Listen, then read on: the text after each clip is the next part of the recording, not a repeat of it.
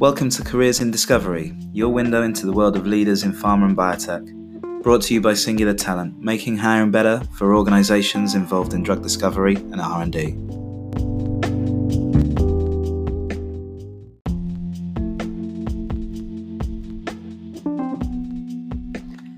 Terry Gaskell is an expert in stem cell research, and she recently joined Rinri Therapeutics as Chief Technology Officer to help develop regenerative therapies for hearing loss.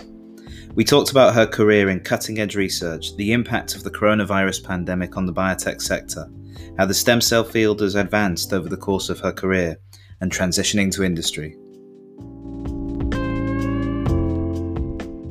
This week, I am with Terry Gaskell of Rinri Therapeutics. Terry, welcome to the show. Thank you, Tom. Thanks for the invitation. Yeah, great to have you. And uh, Terry, you and I have spoken about various things for, for some time now. Um, it's great to see that you've you've found a, a, really good home there at Rimri and an exciting project. Um, tell us a bit about it. Yeah, so I'm I'm I think officially two months yesterday since I joined Rinri Therapeutics as Chief Technology Happy Officer. So birthday. I think so. Yeah. yeah. In in the in the craziest of times, I think it's fair to say. Yes. Um, but no, I'm really really excited to be here. As as you know, I've been sort of looking for the right opportunity for a while now to bring together all my passions of stem cell and biotech and translational research. So this this felt like a, a really really great opportunity. Um, yeah. So yeah, here, here I am. So tell us a bit about the work Rinri is doing, because you know I was just talking about it briefly before we started recording, but it's it's an area that is is clearly impactful, but it doesn't have a lot of focus on it currently. But tell us a bit about how you guys are approaching the work that you're doing. Yeah, so, so we're looking to um, develop a cell therapy um, to functionally restore hearing loss in people with sensorineural hearing loss. Okay. Um, so it, it's a huge problem, which is something I wasn't necessarily that aware of. The numbers worldwide are, are really quite staggering. The impact on people's quality of life is really significant. Mm-hmm. Um, so there's there's various companies and, and research groups across the world looking at different approaches. So there are small molecule approaches, so a few gene therapy approaches. There are obviously things like devices, and people will be aware of things like cochlear implants. Um, but these all have their, their applications, but also their limitations, as things do. So um, there's, a, there's a real need for this kind of functional um, restoration of cells when, the, when they're lost from the um, hearing sort of machinery. So mm. we're focusing on, on the sensory neural cells, so um, primarily um, neural cells to start with, and then also um, looking at hair cells as well, which are the two components that make up the sort of the, the hearing process. Yes. so we're, we're building on some fantastic research that's been done by Marcelo Rivolta over a number of years at the University of Sheffield.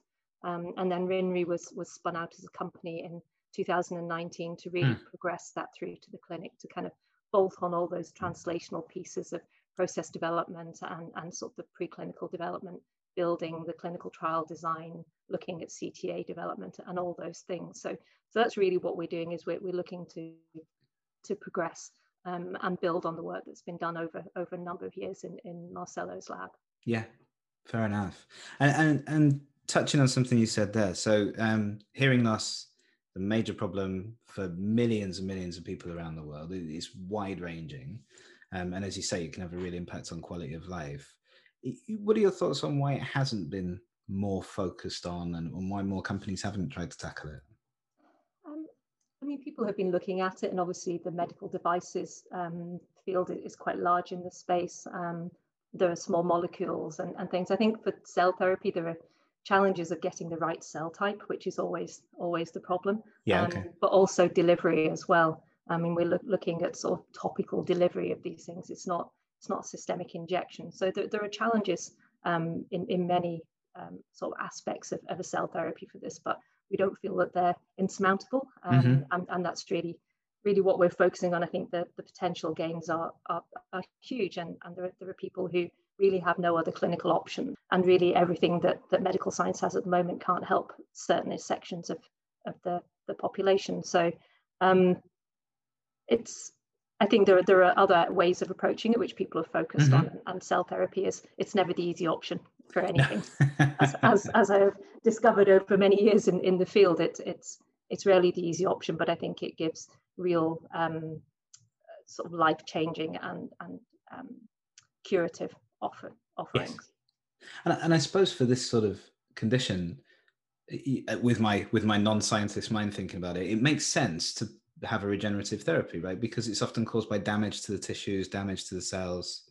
So if you yeah. can regenerate them, then that that logically seems to follow, right? Yeah, I mean, there are a number of, of applications, as you know, for sort of especially stem cell therapies, kind of pluripotent yeah. stem cells, which is what we're doing, and and those are the the sort of um, replacement therapies. So if you think of things like Parkinson's, there's been a stem cell therapy just approved in the US um, for clinical trial, mm-hmm. replacing neurons in the brain that have been lost for Parkinson's. People are replacing um, retinal progenitor cells um, in, in the eye for, for uh, macular degeneration. So there are a number of, of, sort of applications for these kind of restorative therapies if you can make the right cell type yes um, in the in the correct numbers and, and and everything else then there, there are a number of applications where where you can replace a lost function and, yes. and the, the inner ear is is one of them so. makes sense but as always is, and we'll sure we'll talk about this the challenge with cell therapies is is getting them in the right place and getting them to work right that's that's the big Indeed. yeah. yes um, i'm sure we'll come on to that um, so you've joined though as cto um, and you mentioned Marcelo Rivolta earlier. So there is a CSO at the company. So I'd be interested yes. to understand your role and the differences between the two and how you work together. Yeah, um, I, I guess me Marcelo has this sort of huge wealth of, of, knowledge and, and the sort of academic background of of understanding the the minutiae of the biology of these cells, and that's how they've they've developed this process by, by really recapitulating that early development so that mm. we get the right cells.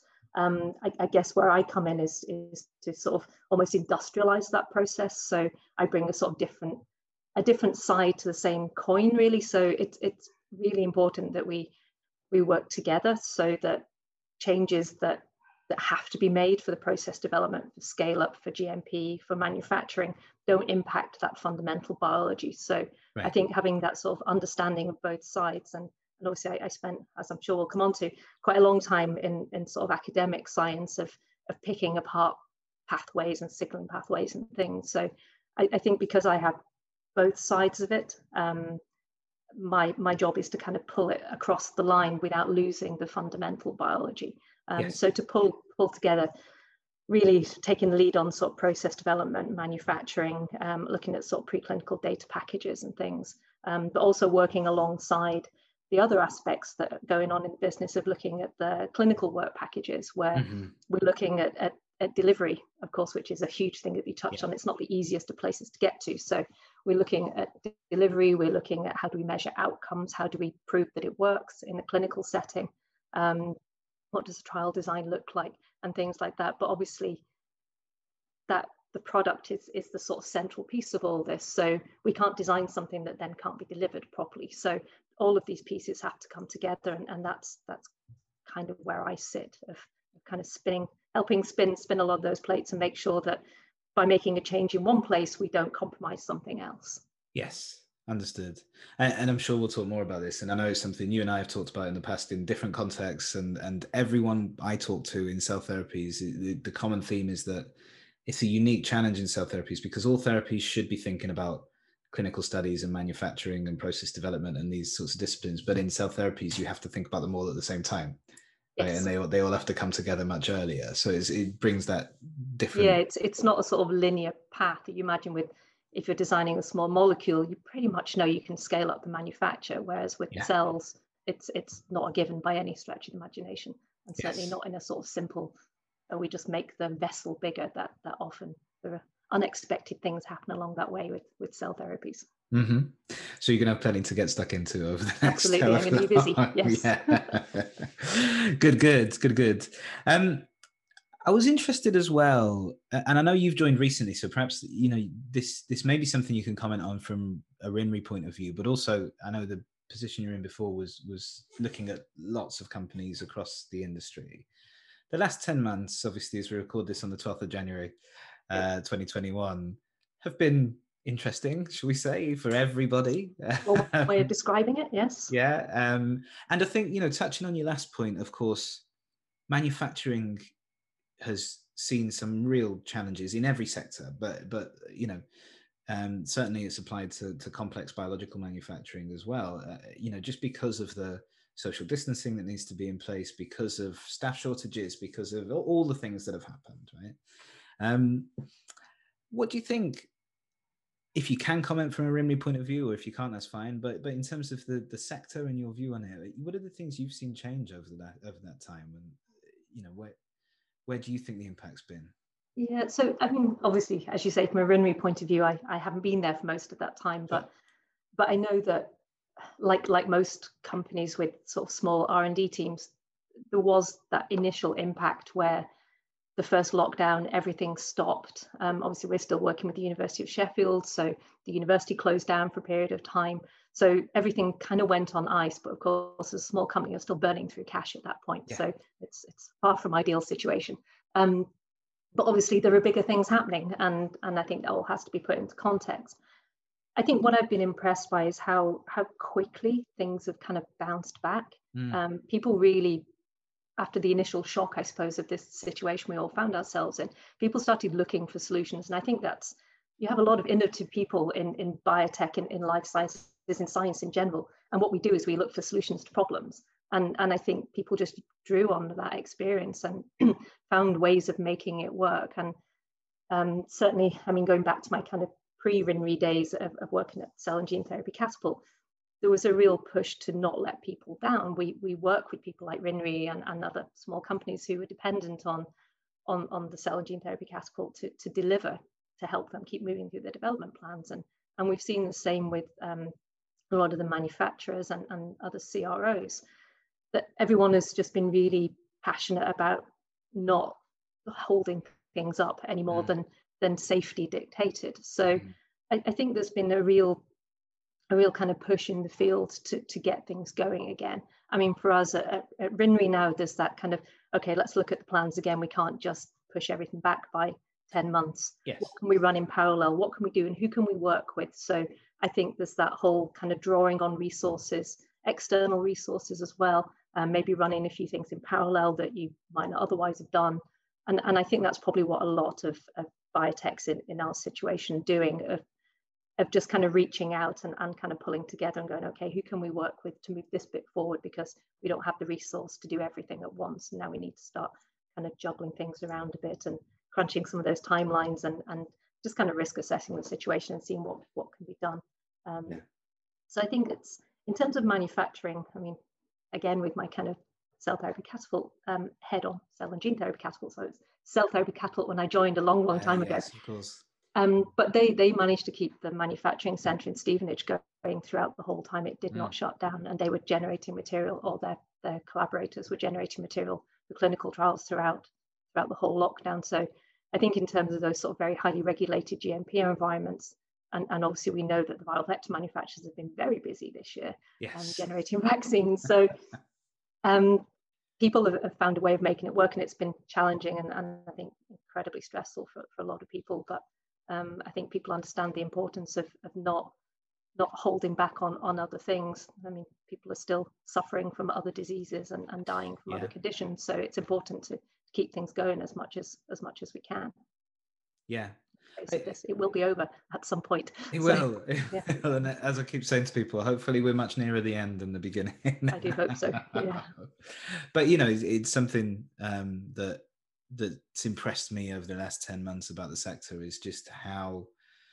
Yes, there was an initial impact, and you know we saw it in our business. There was a couple of weeks where pretty much everything stopped. Yeah, yeah. Um, yeah. but aside from that, once everyone had had their board meetings and calmed down, um, there's been very little impact. There's been some impact, of course, and mm. there's been some operational challenges and things like that. But people have kept moving and kept moving forward. And, and in this sector, we've seen very few redundancies, very few mass furloughs and things like this. There's been some, but not yeah. as many as elsewhere. And I think it's, you know, partly testament to the importance of the work and, and the essential nature of it, but also, like you say, the the commitment to to supporting each other, the collaboration. There's been so much more collaboration and open collaboration over the last year than I think probably over the last five years combined before that, right? It's, yeah, we can look for some silver linings from all this, I think. Yeah, uh, exactly. Well, we know how fast things can get approved now as well. exactly. I know, I know. the cat's out of the bag, you see. yeah, I mean, I've been impressed. Obviously, I found my, my, my dream job in all of this, and and certainly mm. when, I mean, as you know, I'd been looking around for a while for the right opportunity, and so when when the first lockdown, when this whole kind of meteor struck, I just thought, well, that's this year written off. I'll, I'll try again next year, and then here I am. Yeah. And I know of, of other people who, who who were looking to to move on anyway, who've who've found really fantastic opportunities, and someone else who decided to set up their own consultancy just before it hit, but even that person is, is thriving in this environment mm. because things are still moving. So yeah. I, I think it's been that, that certainly was was a revelation to me. I, would written off the whole finding a new job in 2020 it but you never know what's around the corner.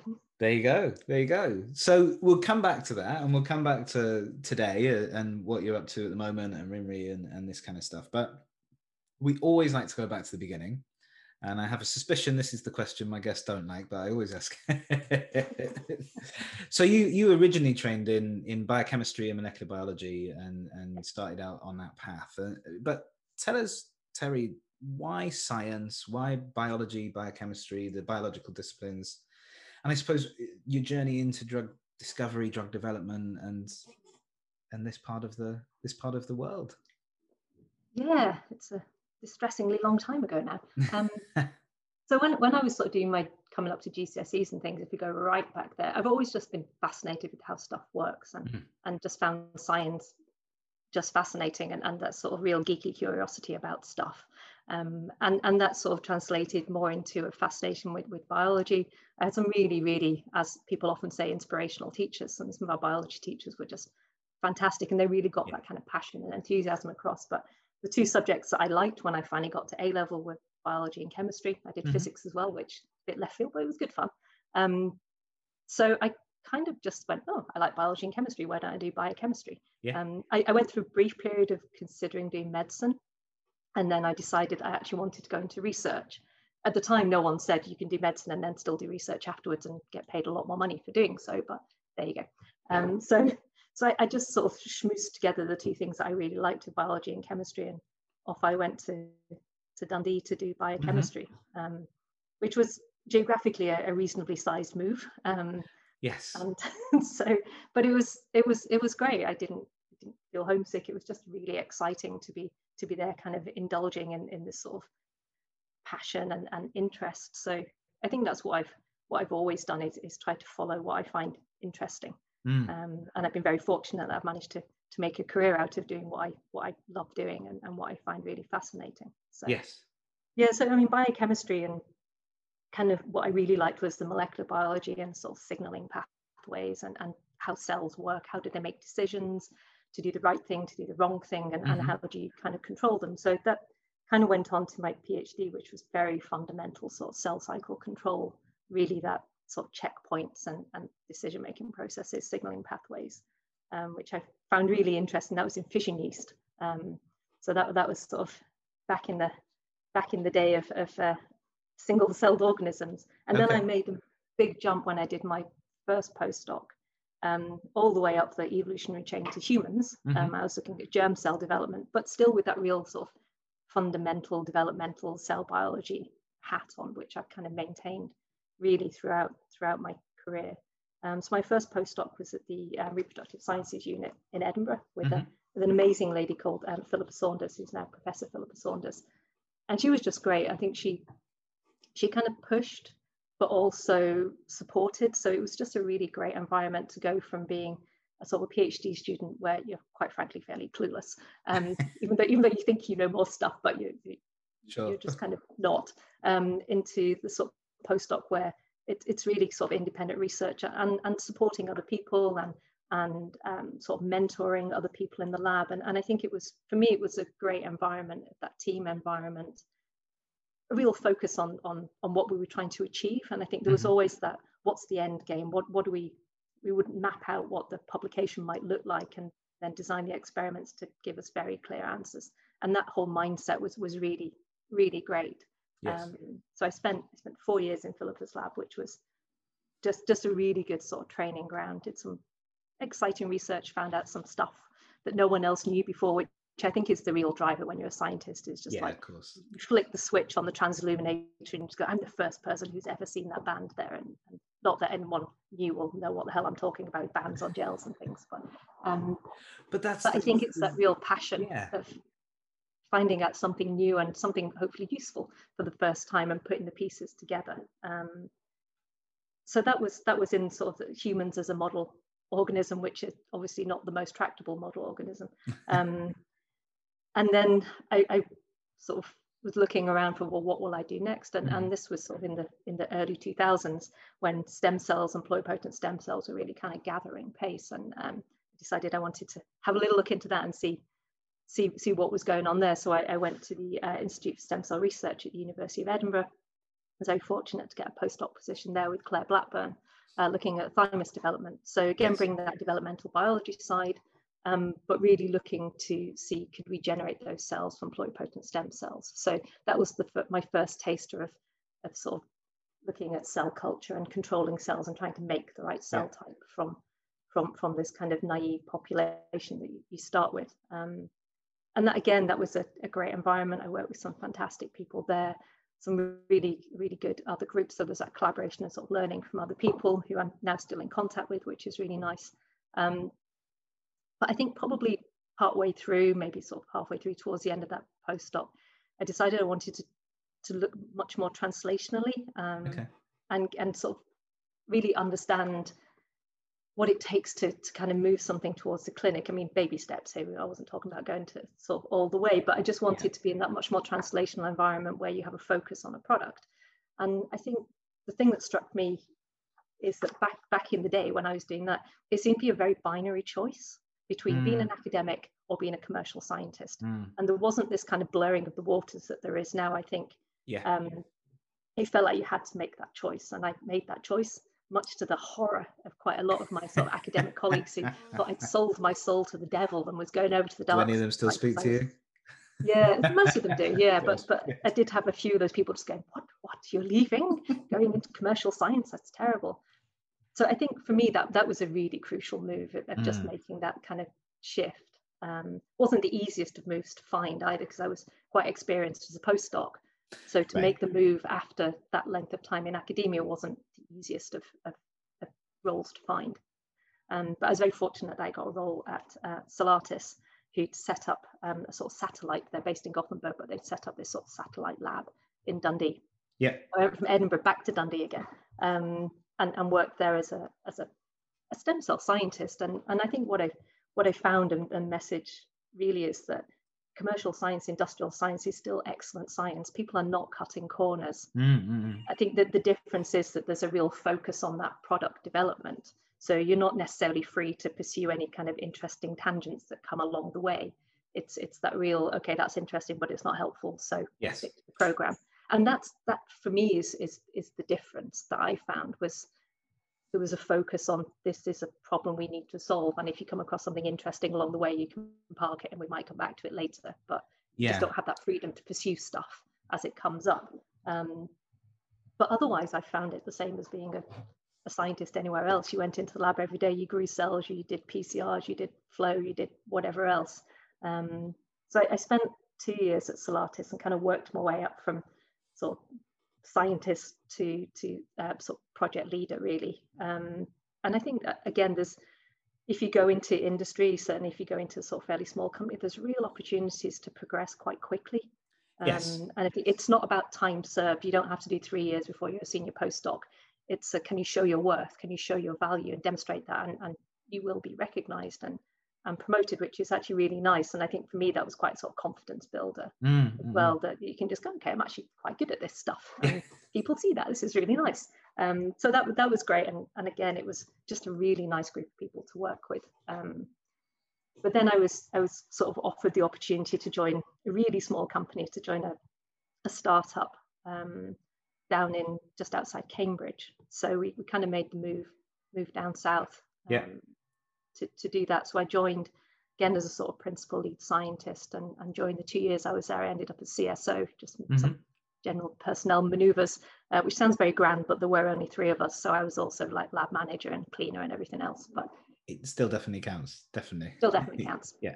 It's still on my business card. But I think it, that was really good as well because it kind of played to my sort of desire to just roll my sleeves up and, and get involved and, and not be bound by what was on your job description or what's your job title. It's in a small company, it's just a question of what needs to be done and who's the best person yes. to do it. And I think that flexibility I quite like. I like being in that kind of small environment where everyone's just kind of pulling together, which I guess kind of brings me back to where I am mm. now is, is that real kind of family team feel. Um, so that was really exciting. I got exposure because I ended up in that kind of CSO position to sort of interactions with investors and right, fundraising yeah. and all that kind of stuff that I perhaps hadn't really done before.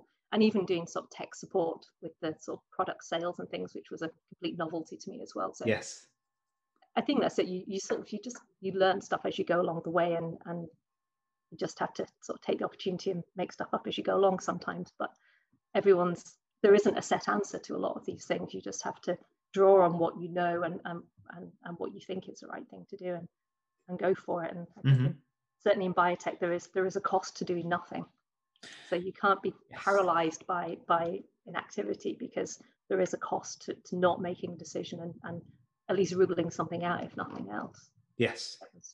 I think that was a that was a really really good experience. But I think what I what I was looking for in my kind of next move was back to that kind of clinical application or towards clinical application translation so that the company that I was CSO was Cell Guidance Systems, who are who are going great guns and, and doing some really good stuff. But mm. it was much more in kind of reagent development, and I wanted to get back to cell therapy product development. Yes. Um, and fortunately for me, uh, the cell therapy catapult, as it was then, had been set up um, sort of six months or so before I was looking to move, and, and I knew someone that had gone there as a program manager.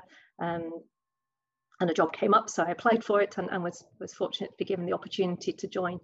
Uh, as I say, the cell therapy catapult, as it was then as a program manager, I had zero formal project management qualifications and still have zero project formal project management qualifications. But I think if you've if you've been a postdoc and you've you've run a team and you kind of pick it up as you go along, it's not rocket science. So Microsoft project, however, is a whole different ballgame. But the actual kind of concept of project management is, and program yes. management is it's a lot of common sense and team building and, yes. and sort of getting on with people. Um, and a lot of people will be aware of the catapults and, and the cell and gene therapy catapult particularly, but if they're not, it's a really interesting setup and a really interesting concept and organization. Can you talk a little bit about what it is and what your role there was? Yeah, um, so obviously it was set up to support the, the UK industry really, um, to, to build build the industry around, as I say, it's now cell and gene therapy catapult, the name mm. changed a couple of years in. Um, and, and really to support um, academics, to support spinouts, to support really anyone in, in, the, in the ecosystem, but also to bring inward investment. So as, as well as working with, with UK entities and, and academics and groups, then um, we, as in, the, as in the catapult when I was still there, um, worked with, with international companies, sort of big pharma, US companies, to, to bring them to the UK to maybe run their clinical trials here, um, to set up manufacturing, just to really build that, that industry um, in, in the UK as, as sort of high value jobs. So as well as sort of it was always the health and wealth of the UK. It, it was about bringing products to the UK so mm-hmm. that UK patients can benefit from those, but also to build build jobs and to build build an industry really yes. um, on the back of the sort of fantastic science that goes on in the UK, and, and to make sure that that that stays in the UK and the UK benefits from all that investment and, and, and all of that good work that goes on, that it doesn't just kind of IP doesn't scatter to the winds and and disappear and, and other people benefit from it yeah. first. So I mean, it was great. I, I ended up as, as head of program delivery there um, with a team of, of just fantastic um, program managers and, and PMO support who we, we, we kind of made a bespoke system. So we, we didn't, none of us really, or very few of us had that kind of formal program management training. Mm. So we, we were able to, to do what worked and to, to kind of build it in, in the way that that we needed to. So we, we yeah. weren't too kind of hidebound by by the dogma of how you should do this stuff. I mean, obviously right. there, there are basics of control that you need and and tracking and reporting. And and as time went on, when I joined, there were 25 of us, um, and now there's over 300 people at okay. And they've got the manufacturing center, and now they've got the vaccine, the, the manufacturing innovation center. So there's there's it's it's huge now in, in a relatively mm. short period of time. So obviously the structure had to grow with that and, and the amount of of sort of controls and, and regulation, for want of a better word, grew with that as well. But but fundamentally, we were just a, a bunch of scientists with with this sort of critical mass of expertise and enthusiasm there to to help people. Um, and and the way Catapult was and is judged is is by how other people progress. Yes. Um, yes. And and and flourish and thrive. So it's it's not about sort of the bottom line of, of the catapult. It's it's it's how how the ecosystem and how that industry is growing. And and I mean they're still doing they're still there doing doing great work and, and the teams are still there. The labs are said the labs are still working. They kept going um, most of the time throughout throughout the COVID sort of restrictions. Mm-hmm. They, they were back in the lab supporting supporting sort of whoever it was they were working with. And it's not just labs, they've got they've got the lab teams who do sort of process analytical development, they've got um, the biostatisticians, they've got the sort of data scientists, but also preclinical, regulatory, clinical, manufacturing, and and sort of advice on licensing and and, yeah. and all, everything you could possibly need. So it's it's an incredible resource, and I, I would I would with with my uh, catapult hat on, I, I, would encourage anyone who who's looking for support. If certainly if you're thinking of spinning something out for academic groups, just go and go and speak to them. Yes, because they are incredibly helpful, and and that was part of the job that I had at Catapult. It wasn't again, it wasn't part of my job description, but I really enjoyed being part of their sort of commercialization of research team where yeah. there was that engagement with with academic groups who had great ideas and great ambitions and, and we could kind of help them on the path and and working with with SMEs. Um, so that was something that I found I found really exciting. That kind of early, kind of just just about to to, to fly and, and and go off and set up set up a company and and take these things forward. So yes. It's, yeah, it's it's I mean it's a great organization and and I had a, a great time there. I learned so much. Mm, um, sometimes sure. um, sometimes just thrown in at the deep end. Um, sometimes it was a bit scary and I was just like, I have no idea. Um, but surrounded by amazing people who were really generous with their time and their expertise. Um, and, and not, not just in terms of, of the people at Catapult, but I, I had the sort of privilege of getting to know a lot of our collaborators and, and third parties and CROs and CMOs, clinicians, IP lawyers, licensing experts. So just just that experience was incredible. Mm. But for me, it, it was I, I, learned so much in that period of time that kind of really made me think, okay, now put my money where my mouth is and, and try and try and sort of really get involved in something and time to time to move on and kind of draw all that together and uh, catapult. I'm sure they're fine without me. I'm sure they miss you very much as well. Um, so a couple of things I was really interested in. So you've you've touched on this, but you right from when you were doing your postdoc, you were involved in stem cells and and using those to develop cells at the time and then therapies currently. Um, I, th- I, think you know, and and this is a technology that's that's still relatively new, right? You, you, know, as technologies go, it's not been around for that long, particularly in a commercial sense. Mm, yeah. um, there's been some successes recently with cell therapies more broadly. I think over the last two or three years, particularly, there've been more of them approved. Um, so you know, things are progressing, and the technology is becoming more mainstream, although there's still significant challenges with it, as you touched on. But what are the biggest differences for people if they were coming into the field now? Um, you know, starting their career in in stem cell research or cell therapy research. What do you think the difference is now between when you got involved and, and now? I mean, the tools we have available and technology is is just a world apart from right. I mean, we were like homebrewing our own media and things, and partly because you're in academia and that's just what you do. Um, but also there, there weren't there were a few commercial media around, but maybe not so many. Um, and lots of people were still growing stuff on on feeders and or in, in kind of conditioned media and, and things like that. So the, the tools are available, and I think just the general knowledge around uh, how to characterize your cells and, and understanding of what level of characterization you need um, is, is much more. And, and I think they're now viewed as a, sort of credible potential therapy. Previously, people were just going, yeah, yeah, at some point. But right. there was a lot of hype around it. And then that all kind of, when people realized how hard it was going to be, it kind of died off a little bit. Um, yes. But now I, I, think it's, it's there, there's so much investment and there is so much expertise around now in, in sort of uh, certainly, I mean, I, when I say stem cells, I, I, mean sort of pluripotent stem cells. Mm-hmm. Obviously, the sort of MSC field and the hematopoietic stem cell field is uh, they all have their own expertise as well. Um, but certainly for pluripotent stem cells, there, there is now that that they're gathering or they have gathered momentum and, and there are there are companies now that are putting really really quite significant investments in in building the platforms um, yes. of making sure that you've got the right starting material um, of, of, making sure that, that there are the right um, tools to control and to analyze and to characterize um, as you go along so I think there's there's a real path being trodden now by by some mm. of the hmm.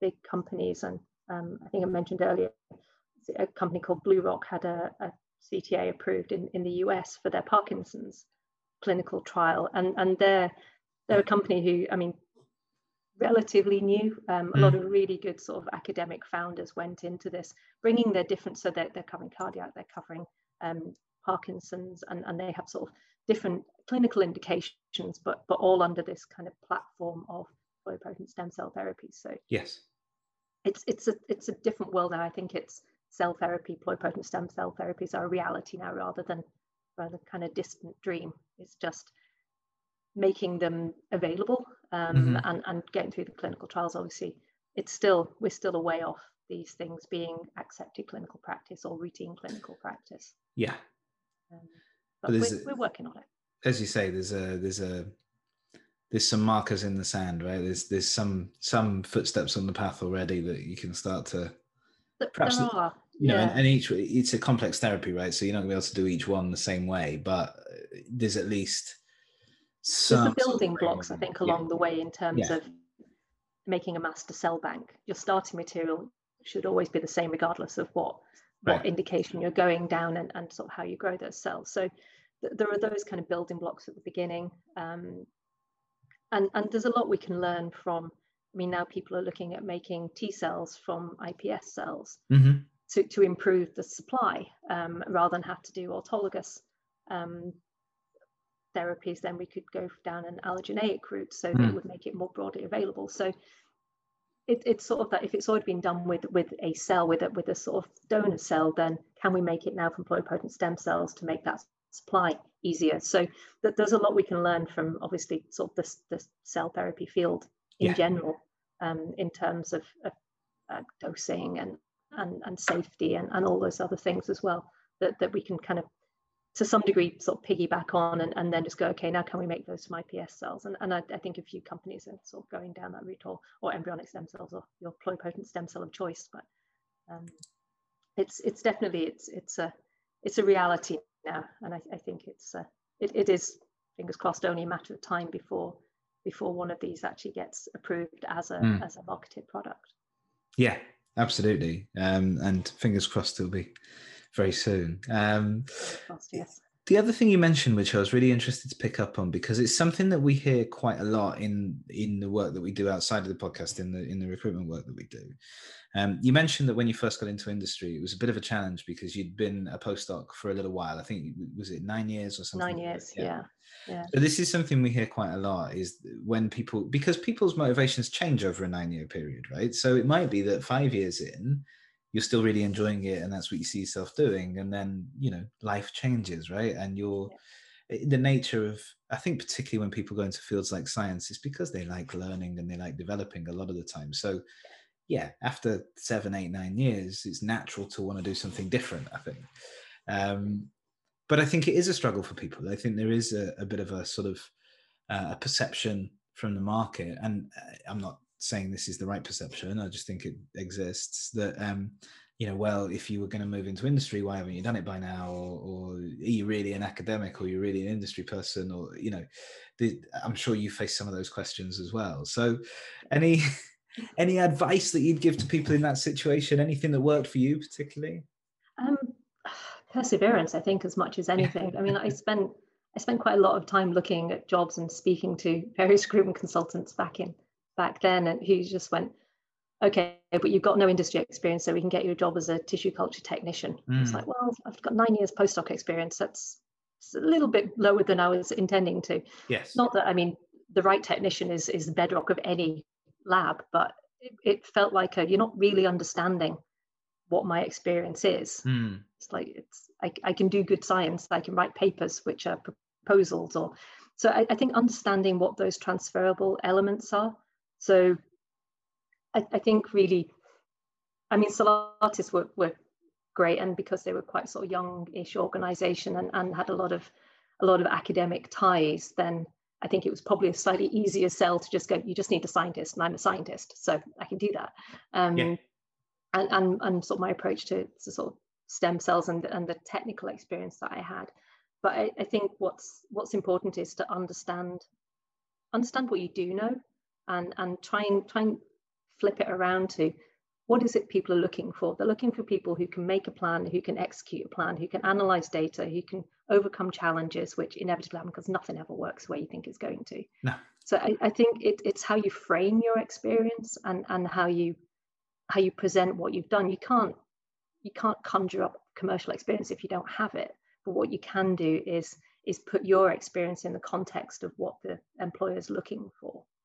And I think understanding what what that context is is really important rather than just going, oh, I don't have any experience. Well, you do. You've got a huge right. amount of experience. You just have to twist a little bit how you're thinking about it. And mm. I'm, I mean, I have always found that brutal honesty is the best policy when job hunting. Never claim you can do something you can't. You will get found out. Yes. But, but it doesn't mean you can't think about something and, and, just go, well, I applied for a grant. That means I can write a proposal. Mm-hmm. And and and it's it's the same thought process. It's just different language. Yeah, and, and I think so one thing that I think people do sometimes forget is that yes, there are channels to go through, and there might be a, a, HR department, or there might be recruiters, or there might be other people in the in the business that are reviewing CVs and things like that. But I guess ultimately, the hiring manager is usually a scientist. Yeah. For scientific roles. And so there will be a bit of an understanding of that. But I suppose it's just as you say about presenting those transferable skills to be able to get in front of the right person who can then fully appreciate yeah. the work that you've done. Yeah, it, it depends. Yeah, how much filtering it goes through people who, who are looking for keywords, and and, and yeah. I'm sure that happens. I've fortunately, whenever I've been recruiting, I've always got the unfiltered CVs. So it's I found that I'd, I'd rather sift through 75 CVs than miss the one person because someone didn't quite know what they were looking for. Mm. But I appreciate not everyone else has as much fun reading CVs. But uh, so oh, it, nothing, it, better. It is, nothing better. it is. It, it is about presenting yourself and, and understanding what the job is and understanding yes. what what experience you do have um, and and how relevant it is. Yes. Especially if you're just going for a scientist role, you're still a scientist. You're still going to be picking up in the lab every day, pipetting stuff. So it's. Uh, well, and, and that was an interesting point you made before, is that there is, of course, differences of objective and differences of of mentality and and priority and things like that. But fundamentally, sixty percent, seventy percent of the job is the same thing each day. Yeah. Yeah. Yeah. Um, and, and I guess thinking more broadly, looking at your career, you know, you you've spent your career, I suppose, treading untrodden paths, which is which is I'm sure exciting, and there must have been more of those moments of oh, no one's ever known this before throughout, which is which is a great way to spend your time. But also, yes. you've done lots of different types of roles in different types of environments. You know, working in the lab as a scientist, in C-level executive positions, and then also at the Catapult. You know, supporting other companies and, and enabling them. So you've covered a lot of ground in a in a short space yes. of time. Um, but what are the i guess from a career point of view you've probably touched on one of them just then when we we had that conversation about moving into industry but what are the things you've learned do you think? What are the things you'd pass on to people out there who perhaps are building their career and i, I think don't be bound by what you think you should be doing. Mm. um, and keep looking for opportunities to, to learn new skills and to meet new people. Um, networking is hugely important um, but I think understand that networking is a two-way street. It's not just what people can do for you. There, there, there's there's two sides to this, and and be willing to give up your time and and your kind of expertise where you can help other people out. And I think that's certainly in science, and as we've said over the last year, the sort of collaboration is is incredibly important. You can't do any of this on your own. So I think within the confines of IP, being willing to sort of share your experience and, and your yeah. expertise is, is, really important. Um, and I think also I which probably is an anathema. I never had a 10 year plan, never. Right. I, I, didn't I didn't know what I was going to do. I just wanted to do things that interested me, as I said in the beginning. So I've just sort of taken opportunities as they've come up, even if I've just gone, oh, never really thought of doing that. that might be interesting. What could I learn from this role? Mm-hmm. So I, I, think just that some willingness to be to be um, sort of open to new opportunities and and to to just pick things up as you go along. Um, I think one of the things I, I did learn certainly I think in the early days at Catapult when we were all just kind of in this situation was don't panic. There is a solution to every situation. you, you just have to think about things rationally and calmly. Yes. Speak to other people, look for those kind of um, ways forward. Um, and and and just kind of yeah think your way through situations mm-hmm. be one thing I think "Don't Panic" is a is a good one to finish. um, so, talking about looking forward to 2021, um, what's what's the future got in store for you and Rinri, and and what's next for you guys? Well, we're I mean now now we're just kind of building on those plans and executing on the plans and and heading heading for the for the clinic as as safely mm-hmm. and efficiently as as we can really. Um, for me, it's this is obviously the start of, of my my journey with RINRI. So I'm sure. I'm just looking forward to kind of drawing on all of that um, expertise to, to support everything that we're trying to do and, and, and move forward. And obviously, I'm hoping uh, and I'm sure I will find a few opportunities to learn some new stuff along the way as well. Always. Yes. well, best of luck with it. Thank you very much for your time, Terry. Thank you. Um, and good to see you. Great to see you again, too. Thanks, Tom.